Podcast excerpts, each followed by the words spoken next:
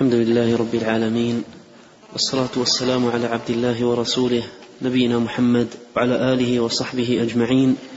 أما بعد فيقول شيخ الإسلام ابن تيمية رحمه الله تعالى في الفتوى الحموية الكبرى ونحن نذكر من ألفاظ السلف بأعيانها وألفاظ من نقل مذهبهم بحسب ما يحتمله هذا الموضع ما يعلم به مذهبهم روى أبو بكر البيهقي في الأسماء والصفات بإسناد صحيح عن الأوزاعي قال كنا والتابعون متوافرون نقول إن الله تعالى ذكره فوق عرشه ونؤمن بما وردت به السنة من صفاته.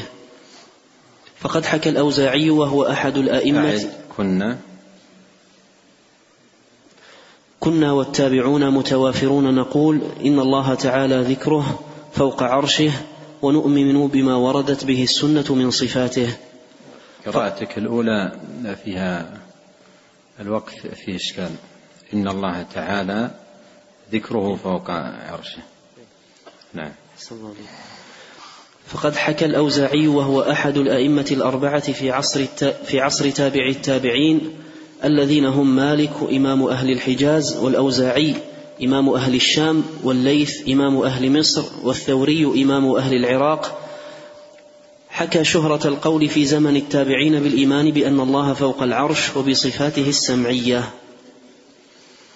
بسم الله الرحمن الرحيم. الحمد لله رب العالمين وأشهد أن لا إله إلا الله وحده لا شريك له وأشهد أن محمدا عبده ورسوله صلى الله وسلم عليه وعلى آله وأصحابه أجمعين. أما بعد فهذا الموضع وما بعده في هذه الفتوى الحموية لشيخ الإسلام ابن تيمية رحمه الله تعالى من أنفس ما في هذا الكتاب المبارك. لأن شيخ الإسلام حشد وجمع في هذا الموضع نقولات مفيدة عظيمة عن أئمة السلف رحمهم الله تعالى في تقرير الاعتقاد وبيان موقفهم وطريقتهم ومنهجهم في صفات الله تبارك وتعالى وأنهم جميعا على جادة واحدة وطريقه واحدة. يمرون الصفات كما جاءت ويؤمنون بها كما وردت ولا يخوضون فيها لا بتحريف ولا بتعطيل ولا بتكييف ولا تمثيل. بل يؤمنون بما جاء في كتاب الله وسنة رسوله صلوات الله وسلامه عليه من الصفات إيمانا بها كما وردت وإقرارا بها كما جاءت بلا تكييف ولا تمثيل. وهو نهجهم أجمعين لا خلاف بينهم في ذلك. اتفقت كلمتهم عليه وتوافرت أقوالهم في تقريره وإثباته. وشيخ الإسلام رحمه الله تعالى ذكر أنه يسوق ألفاظ السلف بأعيانها اي ياتي بألفاظها كما هي منقولة عنهم من مصادرها كما قالوا والفاظ من نقل مذهبهم أي أنه ينقل مذهب السلف وأقوال السلف من مصادرها وهي الكتب التي عنيت بنقل أقوال السلف مسوقة إليهم بالأسانيد.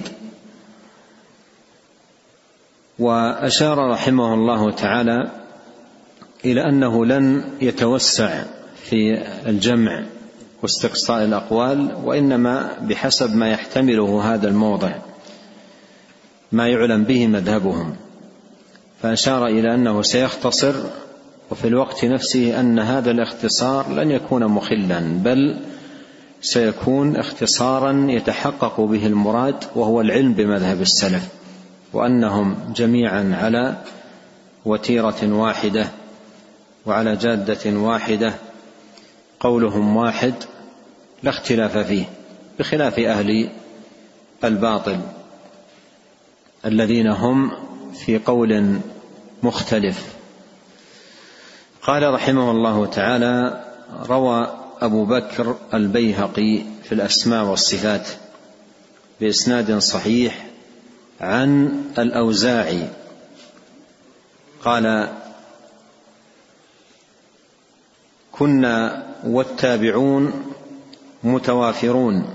نقول إن الله تعالى ذكره فوق عرشه ونؤمن بما وردت به السنة من صفاته. هذا النقل نقل عظيم جدا عن هذا الإمام رحمه الله تعالى من أئمة السلف وهو يحكي قول التابعين. ولهذا ليس هذا القول مجرد ذكر مجرد ذكر قول للأوزاعي رحمه الله وإنما هو حكاية لقول التابعين.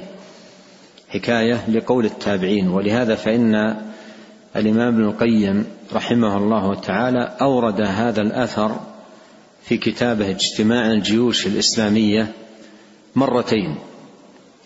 مرة أورده حكاية لقول التابعين ومرة أورده ذكرا لقول الأوزاعي رحمه الله تعالى.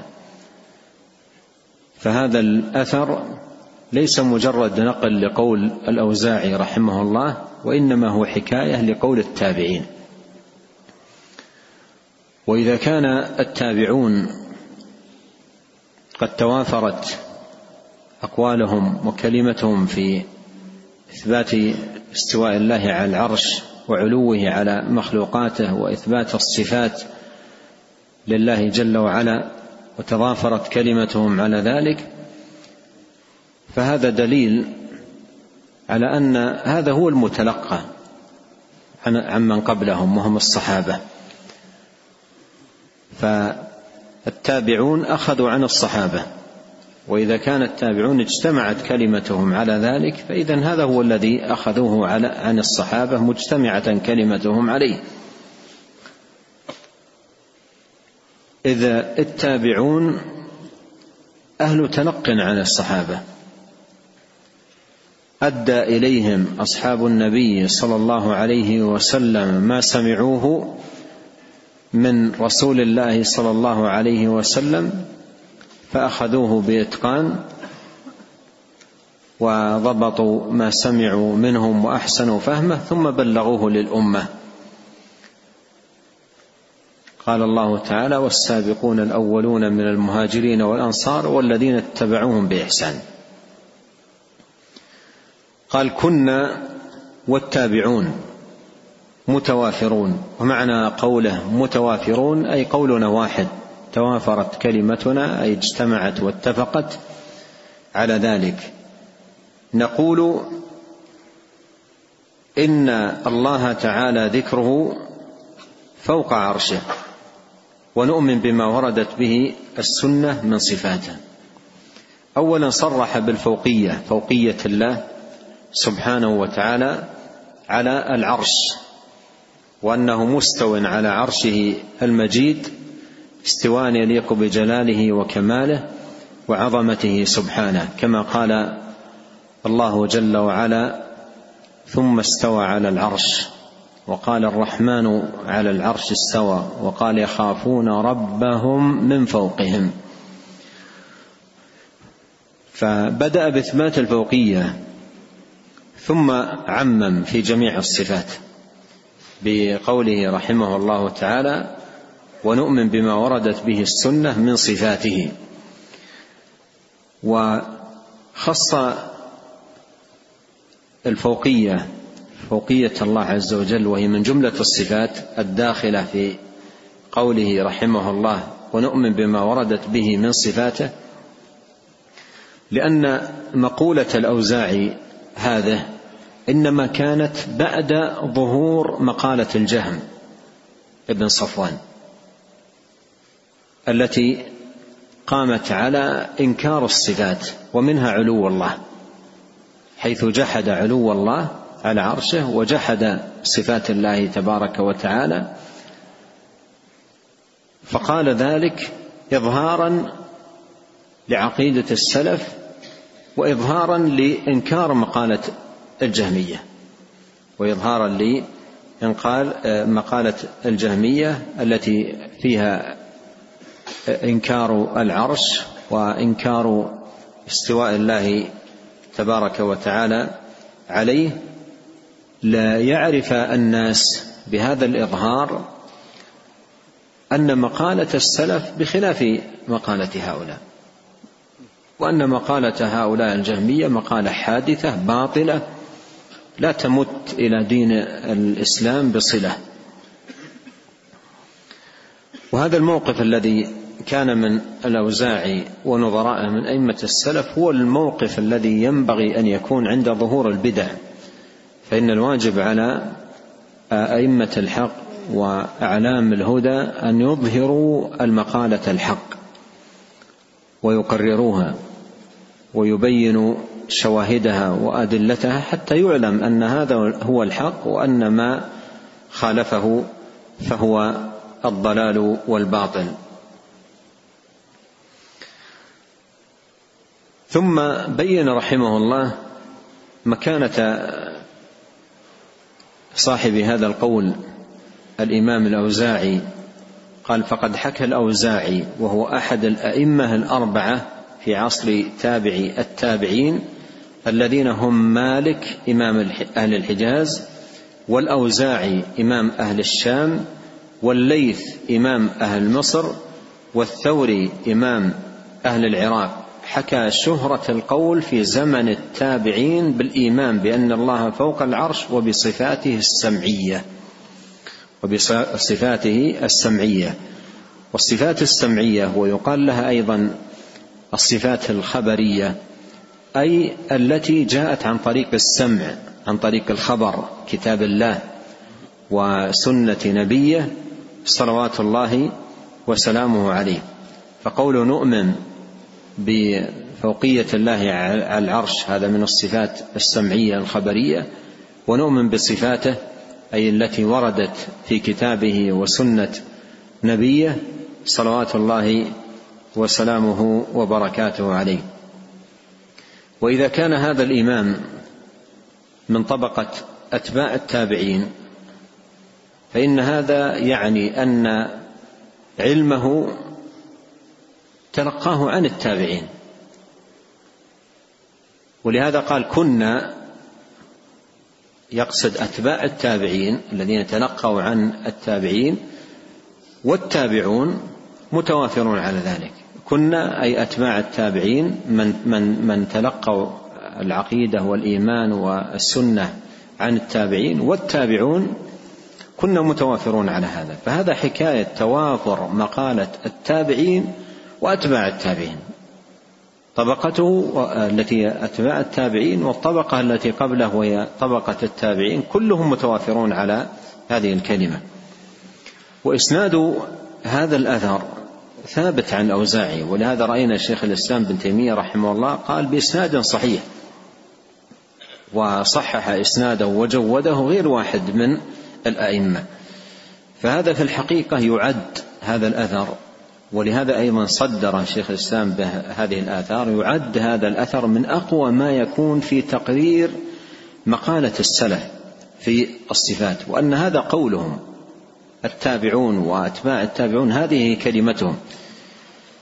ولهذا يعد هذا الأثر مزعجا جدا لأهل البدع حتى إن بعضهم حاول في التشكيك به. وبعضهم حاول في حتى الطعن في إسناده. والتقليل من قيمته. مثل ما صنع ابن جماعة في كتابه ايضاح الدليل.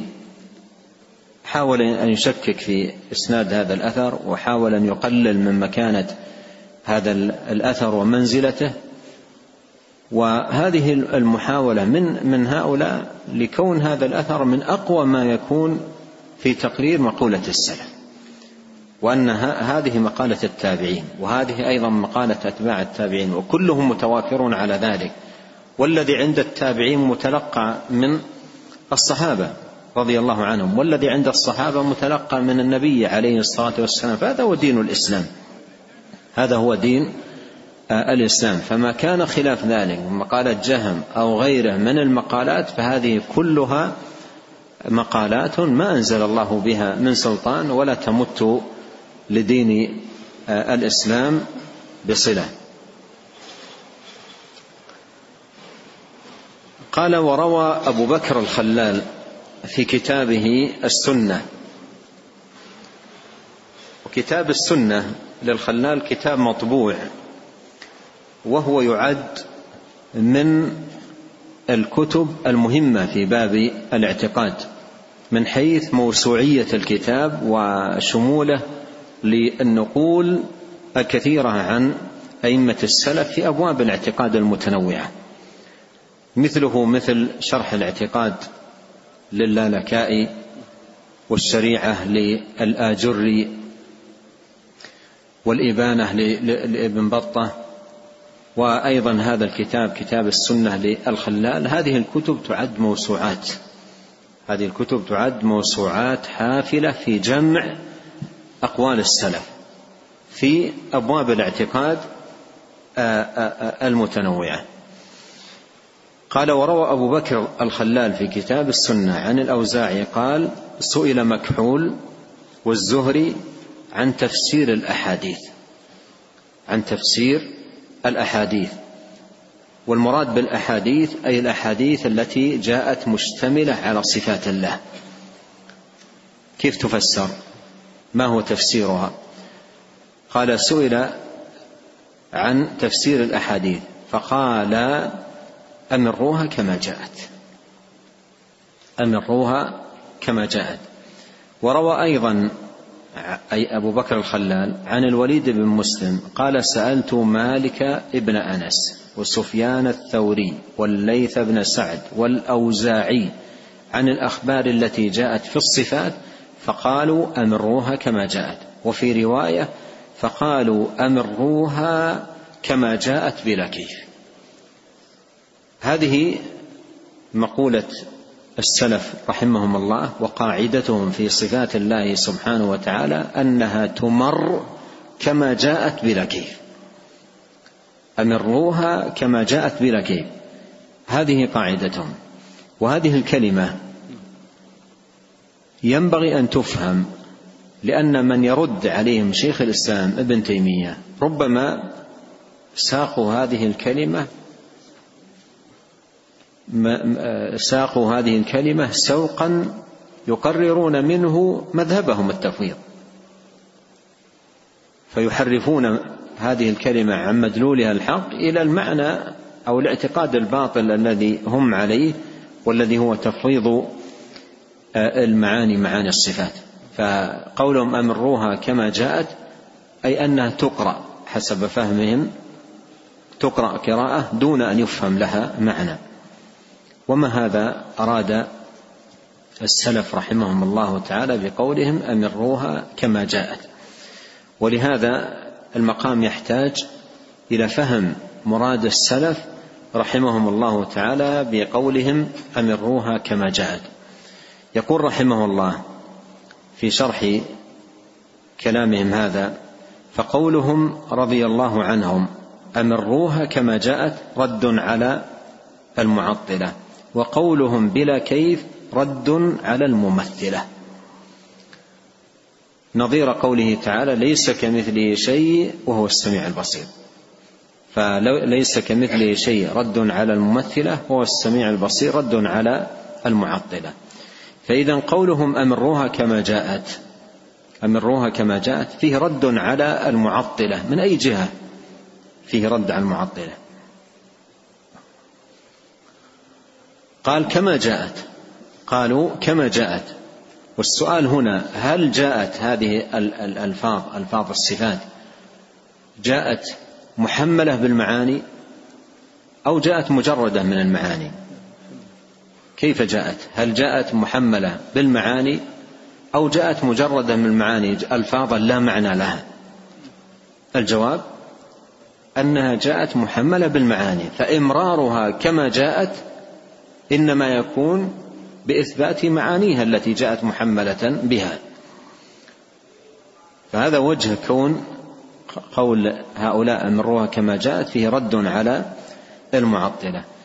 وقولهم بلا كيف فيه رد على الممثلة لأن كل ممثل مكيف. لأن كل ممثل مكيف. من مثل تعالى الله عما يقولون صفات الله أو شيء منها بصفات المخلوقين فقد كيف الصفة وجعلها ككيفية صفة المخلوق. قال والزهري ومكحول هما أعلم التابعين في زمانهم والأربعة الباقون هم أئمة الدنيا في عصر تابع التابعين. وهذا يبين فيه مكانة هؤلاء الأئمة الأعلام الذين نقل عنهم هذه المقولة أمروها كما جاءت بلا كيف. ثم يقول رحمه الله وإنما قال الأوزاعي أي كلام المتقدم كنا والتابعون متوافرون إلى آخره قال وإنما قال الأوزاعي هذا بعد ظهور أمر الجهم. المنكر لكون الله فوق العرش. المنكر لكون الله فوق عرشه. والنافي لصفاته ليعرف الناس أن مذهب السلف كان خلاف ذلك. وهذا كما قدمت استفاد من الفائده أن إذا ظهرت مقالة لأهل البدع ينبغي على أهل الحق أن يظهروا آه، مقالتهم ويبين قولهم بالدليل من كتاب الله حتى يعلم الحق ويعلم أيضا أن ما خالفه فهو الباطل. قال ومن طبقتهم حماد بن زيد وحماد بن سلمة وأمثالهما. قال روى أبو القاسم الأزجي بإسناده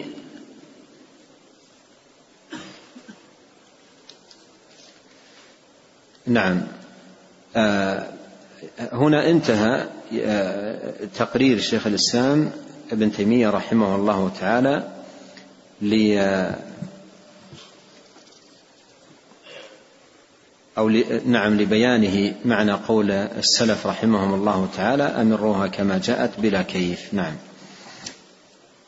قال رحمه الله تعالى روى أبو القاسم الأزجي. نعم سيأتي مزيد تقرير لهذا المعنى ومزيد توضيح له. نعم. قال رحمه الله تعالى روى أبو القاسم الأزجي بإسناده عن مطرف بن عبد الله قال سمعت مالك بن أنس إذا ذكر عنده من يدفع أحاديث الصفات يقول قال عمر بن عبد العزيز سن رسول الله صلى الله, صلى الله عليه وسلم وولاة الأمر بعده سننا. الأخذ بها تصديق لكتاب الله واستكمال لطاعة الله وقوة على دين الله. ليس لأحد من خلق الله تغييرها ولا النظر في شيء خالفها. من اهتدى بها فهو مهتد ومن استنصر بها فهو منصور ومن خالفها واتبع غير سبيل المؤمنين والله الله ما تولى وأصلاه جهنم وساءت مصيرا. وروى الخلال بإسناد كلهم بإسناد كلهم أئمة ثقات عن سفيان بن عيينة قال سئل ربيعة بن أبي عبد الرحمن عن قوله تعالى الرحمن على العرش استوى كيف استوى؟ قال الاستواء غير مجهول والكيف غير معقول ومن الله الرسالة وعلى الرسول البلاغ المبين وعلينا التصديق. وهذا الكلام مروي عن مالك بن أنس تلميذ ربيعة من غير وجه منها ما رواه أبو الشيخ الأصبهاني وأبو بكر البيهقي عن يحيى بن يحيى قال كنا عند مالك بن أنس فجاء رجل فقال يا أبا عبد الله الرحمن على العرش استوى كيف استوى؟ فأطرق مالك برأسه حتى علاه الرحضاء ثم قال الاستواء غير مجهول والكيف غير معقول والإيمان به واجب والسؤال عنه بدعة وما أراك إلا مبتدعا. فأمر به أن يخرج. انتهى كلامه. فقول ربيعة ومالك الاستواء غير مجهول والكيف غير معقول موافق لقول الباقين أمروها كما جاءت بلا كيف فإنما نفوا علم الكيفية ولم ينفوا حقيقة الصفة. ولو كان القوم قد آمنوا باللفظ المجرد من غير فهم لمعناه على ما يليق بالله لما قالوا الاستواء غير مجهول والكيف غير معقول ولما قالوا أمروها كما جاءت بلا كيف. فإن الاستواء حينئذ لا يكون معلوما بل مجهولا بمنزلة حروف المعجم. وأيضا فإنه لا يحتاج لا يحتاج إلى نفي علم الكيفية إذا لم يفهم من اللفظ معنى. وإنما يحتاج وإنما يحتاج إلى نفي علم الكيفية إذا أثبتت الصفات. وأيضا فإن من ينفي الصفات الخبرية أو الصفات مطلقا لا يحتاج أن يقول بلا كيف فمن قال إن الله سبحانه وتعالى ليس على العرش لا يحتاج أن يقول بلا كيف. فلو كان من مذهب السلف نفي الصفات في نفس الأمر لما قالوا بلا كيف. وأيضا فقولهم أمروها كما جاءت يقتضي إبقاء دلالاتها على ما هي عليه فإنها جاءت الفاظا دالة على معان.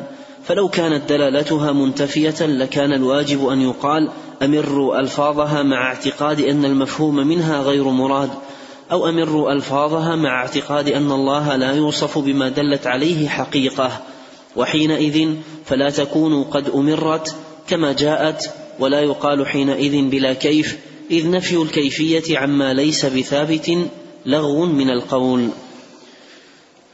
وروى الأثرم نعم.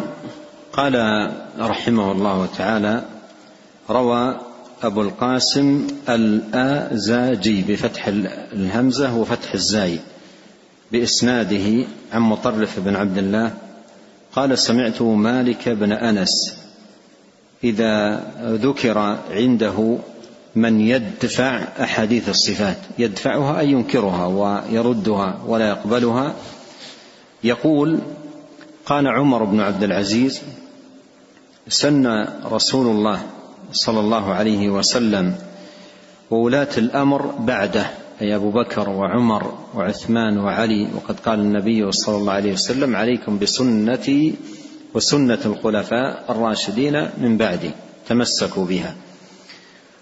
سننا الأخذ بها تصديق لكتاب الله واستكمال لطاعة الله وقوة على دين الله. ليس لأحد من خلق الله تغييرها ولا النظر في شيء خالفها. من اهتدى بها فهو مهتد ومن استنصر بها فهو منصور ومن خالفها واتبع غير سبيل المؤمنين ولاه الله ما تولى وأصلاه جهنم وساءت مصيرا. أي كما قال الله تعالى ومن يشاقق الرسول ويتبع غير سبيل المؤمنين من بعد ما تبين له الهدى ويتبع غير سبيل المؤمنين نوله ما تولى ونصله جهنم وساءت مصيرا. ونقل مالك رحمه الله لهذا الأثر عن عمر بن عبد العزيز فيه أيضا توضيح للجادة التي عليها أئمة السلف وهي أن عقيدتهم تلقي بالقبول والتسليم والإذعان والإيمان لما جاء عن النبي صلى الله عليه وسلم وما نقله الصحابة الكرام. ولا لا يخوضون في أمور الدين بالعقول المجردة أو الآراء المجردة وإنما دينهم قائم على التلقي عن كتاب الله وسنة نبيه صلى الله عليه وسلم. ومن خالف ذلك فهو متبع لغير سبيل المؤمنين.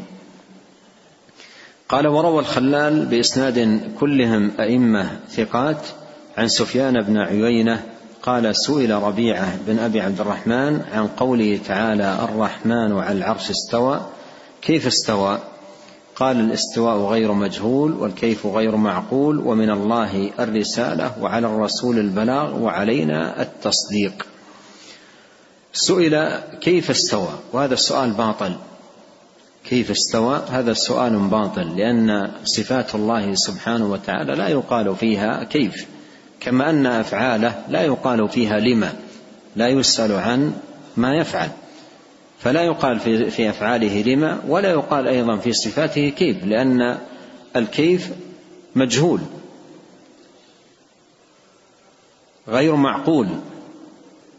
الله سبحانه وتعالى أخبرنا بالصفات ولم يخبرنا بكيفية صفاته فلا نخوض في شيء لا علم لنا به. وقد قال الله تعالى ولا تقف ما ليس لك به علم. إن السمع والبصر والفؤاد كل أولئك كان عنه مسؤولا. فأجاب ربيعة وهو شيخ مالك عن هذا السؤال بقوله الاستواء غير مجهول. أي معناه معلوم. الاستواء غير مجهول أي معناه معلوم. استوى أي على وارتفع. والكيف غير معقول أي الكيف مجهول. لا نعلمه لأن الله أخبرنا أنه استوى ولم يخبرنا كيف استوى. ومن الله الرسالة وعلى الرسول البلاغ وعلينا التصديق. الواجب علينا أن نصدق بما جاء عن الله مبلغا لنا بواسطة رسول الله صلى الله عليه وسلم الواجب أن نتلقى ذلك بالتصديق والتسليم. قال وهذا الكلام مروي عن مالك بن أنس تلميذ ربيعة من غير وجه. وقد يكون من جواب مالك متلقى عن شيخه ربيعة لأنه ثابت أيضا عن شيخه فقد يكون جواب مالك متلقى عن شيخه أو يكون اتفاق. قال ذلك اتفاقا من في ضوء المنهج الذي تلقوه عن أئمة السلف رحمهم الله تعالى فأجاب بجواب نظير شيخه نظير جواب شيخه. وقد يكون سمع هذا الجواب من شيخه فلما سئل أجاب بما أجاب به شيخه. لكن هذه الكلمة اشتهرت عن مالك رحمه الله تعالى وفي الغالب تعزى إلى مالك ابن أنس رحمه الله آه، تعالى. يقول شيخ الإسلام رويت من غير وجه أي من وجوه كثيرة وقد تتبعت هذه الوجوه في رسالة مطبوعة بعنوان الأثر المشهور عن الإمام مالك في الاستواء دراسة تحليلية. فتتبعت هذه الطرق من مصادرها ونقلت أيضا كلام آه، أهل العلم عليها من حيث الأسانيد وأيضا الفاظ آه، هذه آه، الكلمة المروية عن الإمام مالك وأيضا جمعت نظير هذه الكلمة مما نقل عن أئمة السلف رحمهم الله تعالى وأيضا اعتنيت بذكر الأدلة لكل واحدة من هذه الكلمات الاستواء غير مجهول الكيف غير معقول الإيمان به واجب السؤال عن بدعة كل كلمة من هذه الكلمات وهي تعتبر كل كلمة قاعدة وأصل في هذا الباب.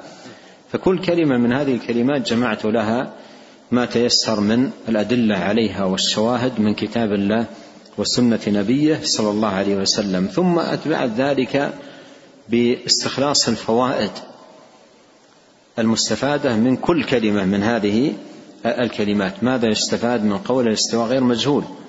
وماذا يستفاد من قوله الكيف غير معقول؟ وماذا يستفاد من قول الإيمان به واجب؟ وماذا يستفاد من قول والسؤال عنه بدعة؟ فكل كلمة من هذه الكلمات آه، استخلصت منها الفوائد آه، الكثيرة بالتتبع لكلام آه، أئمة السلف. رحمهم الله تعالى. ومن باب الحفز فقط آه، أكشف لكم سرا حول هذا الكتاب من باب الحفز والمعونة لطلاب العلم. هذا الكتاب آه، لا أذكر السنة تحديدا لكنني بدأت به من أول يعني شيء في هذا الكتاب في واحد رمضان. لا أذكر السنة الآن. وانتهيت منه كاملا في تسعة عشر رمضان. وكنت أجلس عليه من بعد الفجر إلى أذان الظهر. جلسة متواصلة مع كتب السلف وجمعها فالتاسع رمضان كان جاهزا للطباعة. في التاسع عشر من رمضان كان جاهزا الطباعة وذكرت ذلك قصدا لأن طالب العلم يحتاج إلى أشياء يقف عليها حتى ينشط أكثر ويجتهد في حفظ وقته أكثر ليستفيد ويفيد. قال منها ما رواه أبو الشيخ الأصبهاني وأبو بكر البيهقي عن يحيى بن يحيى قال كنا عند مالك بن أنس فجاء رجل فقال يا أبا عبد الله الرحمن على العرش استوى كيف استوى؟ فأطرق مالك برأسه حتى علاه الرحض أي أخذ يتصبب عرقا. ثم قال الاستواء غير مجهول والكيف غير معقول والإيمان به واجب والسؤال عنه بدعة وما أراك إلا مبتدعا فأمر به أن يخرج. وكل كلمة من هذه الكلمات في الكتاب المشار اليه تتبعتها وأيضا استخلصت ما فيها. من فوائد في تقرير منهج السلف رحمهم الله تعالى والوقوف مع مضامين هذا الأثر قد يأخذ وقتا لكنني أحيل على الكتاب المشار إليه فلعل فيه إن شاء الله فائدة حول هذا الأثر. قال فقول ربيعة ومالك الاستواء غير مجهول والكيف غير معقول موافق لقول الباقين. امروها كما جاءت بلا كيف. استواء غير مجهول والكيف غير معقول موافق لقولهم أمروها كما جاءت بلا كيف. لأن أمروها كما جاءت هذا يوافق الاستواء غير مجهول. وقولهم بلا كيف يوافق والكيف غير معقول. فإنما نفوا علم الكيفية ولم ينفوا حقيقة الصفة. نفوا علم الكيفية. الكيف غير معقول هذا نفي العلم بالكيفية. أما حقيقة الصفة فإنهم أثبتوها بقولهم الاستواء غير مجهول أي معناه معروف معلوم في اللغة وهو العلو والارتفاع. يقول ولو كان القوم قد آمنوا باللفظ المجرد من غير فهم لمعناه لو لو كان القوم قد آمنوا باللفظ المجرد من غير فهم لمعناه على ما يليق بالله لما قالوا الاستواء غير مجهول والكيف غير معقول ولما قالوا أمروها كما جاءت بلا كيف فإن الاستواء حينئذ لا يكون معلوما بل مجهولا بمنزلة حروف المعجم. وأيضا فإنه لا يحتاج إلى نفي علم الكيفية إذا لم يفهم من اللفظ معنى وإنما يحتاج إلى نفي علم الكيفية إذا أثبت الصفة. هنا شيخ الإسلام يرد على من استدلوا بهذه المقالة على التفويض. المفوضة يقولون أن السلف هذا قول في الصفات أمروها كما جاءت أي يفوضون معناها لله. ولا يثبتون منها معنى. فشيخ الإسلام يرد عليهم من خلال هذه المقالة من عدة وجوه. الوجه الأول من هذه الوجوه في قوله ولو كان القوم قد آمنوا باللفظ المجرد من غير فهم لمعناه على ما يليق بالله لما قالوا الاستواء غير مجهول والكيف غير معقول. ولما قالوا أمروها كما جاءت بلا كيف. فإن الاستواء حينئذ لا يكون معلوما. بل مجهولا بمنزلة حروف المعجم. وهم ماذا قالوا؟ قالوا الاستواء غير مجهول. قال الاستواء غير مجهول. أما على مقالة المفوضة فالاستواء مجهول المعنى. هذه واحدة. الثانية قال وأيضا فإنه لا يحتاج إلى نفي علم الكيفية إذا لم يفهم من اللفظ معنى وإنما يحتاج إلى نفي علم الكيفية إذا أثبت الصفات. الذي لا يثبت الصفات. ما الحاجة إلى أن يقول بلا كيف؟ وهو أصلا لا يثبت صفة. فهذا الوجه الثاني في الرد عليهم. الوجه الثالث قال فإن من ينفي الصفات الخبرية أو الصفات مطلقا لا لا يحتاج أن يقول بلا كيف. فمن قال إن الله سبحانه ليس على العرش لا يحتاج أن يقول بلا كيف فلو كان من مذهب السلف نفي الصفات في نفس الأمر لما قالوا بلا كيف وأيضا وهذا وجه آخر فقولهم أمروها كما جاءت يقتضي إبقاء دلالتها على ما هي عليه فإنها جاءت ألفاظا دالة على المعاني. فإنها جاءت ألفاظا دالة على المعاني. الرحمن على العرش استوى بل يداه مبسوطتان. غضب الله عليهم رضي الله عنهم. إلى غير ذلك هذه ألفاظ جاءت ماذا؟ مشتملة على معاني. مثل ما عبر قال جاءت ألفاظا دالة على معاني. فإمرارها كما جاءت كيف يكون؟ بإثبات المعنى الذي جاءت مشتملة عليه.